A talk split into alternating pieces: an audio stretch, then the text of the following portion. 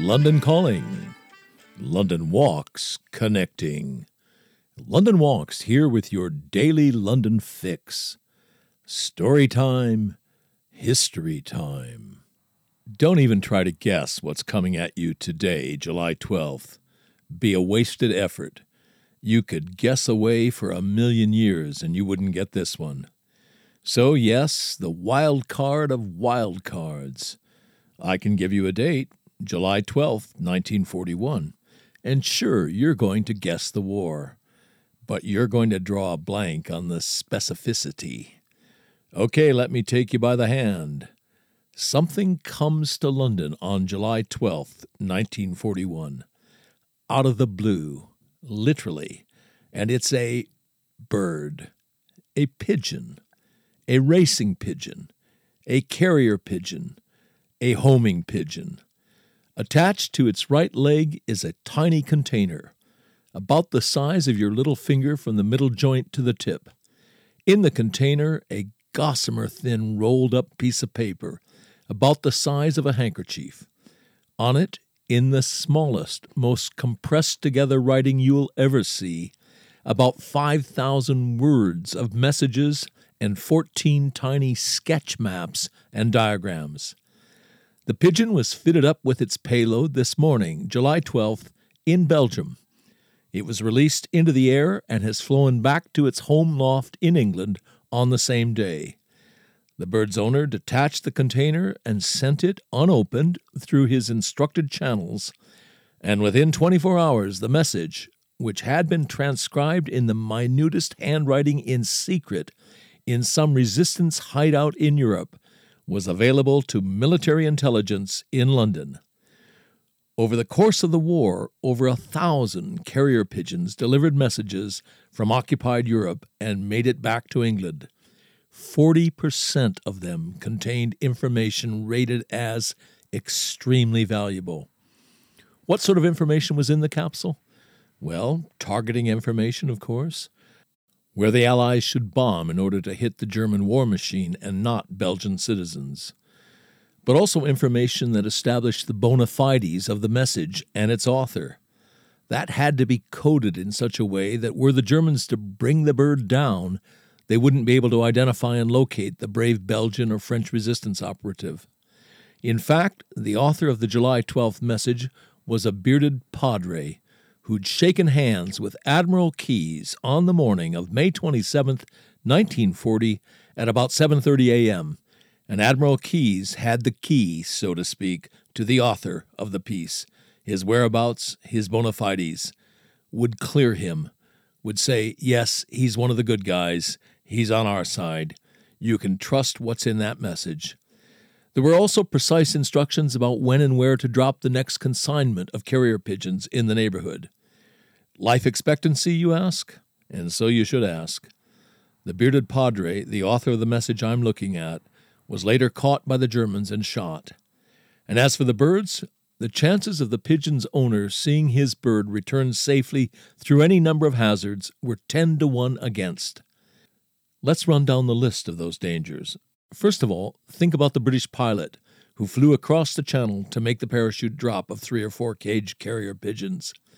He had to be swift, but not too swift, had to identify his drop zone very quickly, couldn't tarry, couldn't call attention to himself by circling round and round as if he were looking for something, which he was, of course, namely the precise spot, the field above which the birds were to be dropped. If he were identified as British, anti aircraft fire, small arms fire, and the unwanted and almost certainly fatal attentions of a Messerschmitt sent up to intercept him those were just some of the hazards he was facing. And then making the drop.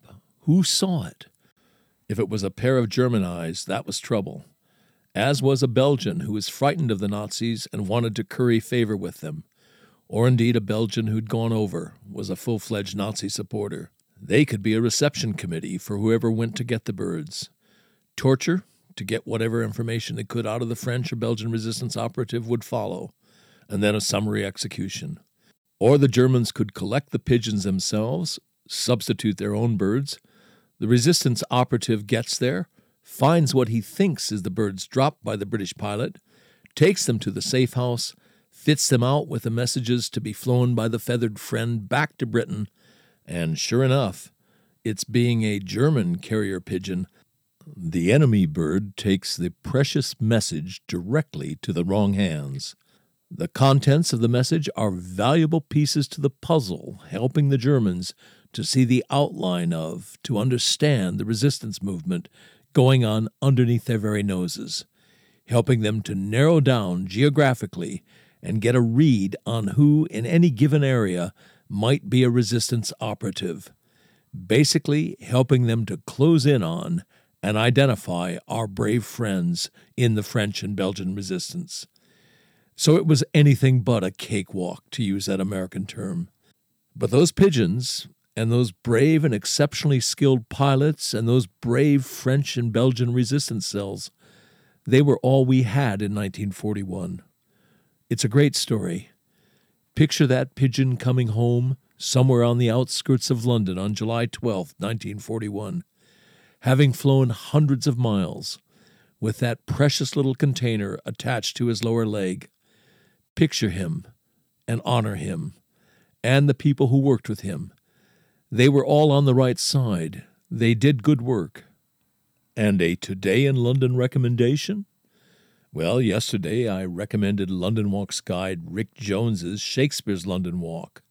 I see that today, following on from the assassination of former Japanese President Shinzo Abe, Rick is recommending the current Japan exhibition in the Queen's Gallery at Buckingham Palace. I'm going to second that recommendation right here in the London Walks podcast. A recommendation from that ace guide and arts connoisseur. Rick's the former chief music critic for the Evening Standard. Well, that's a recommendation that should be heeded.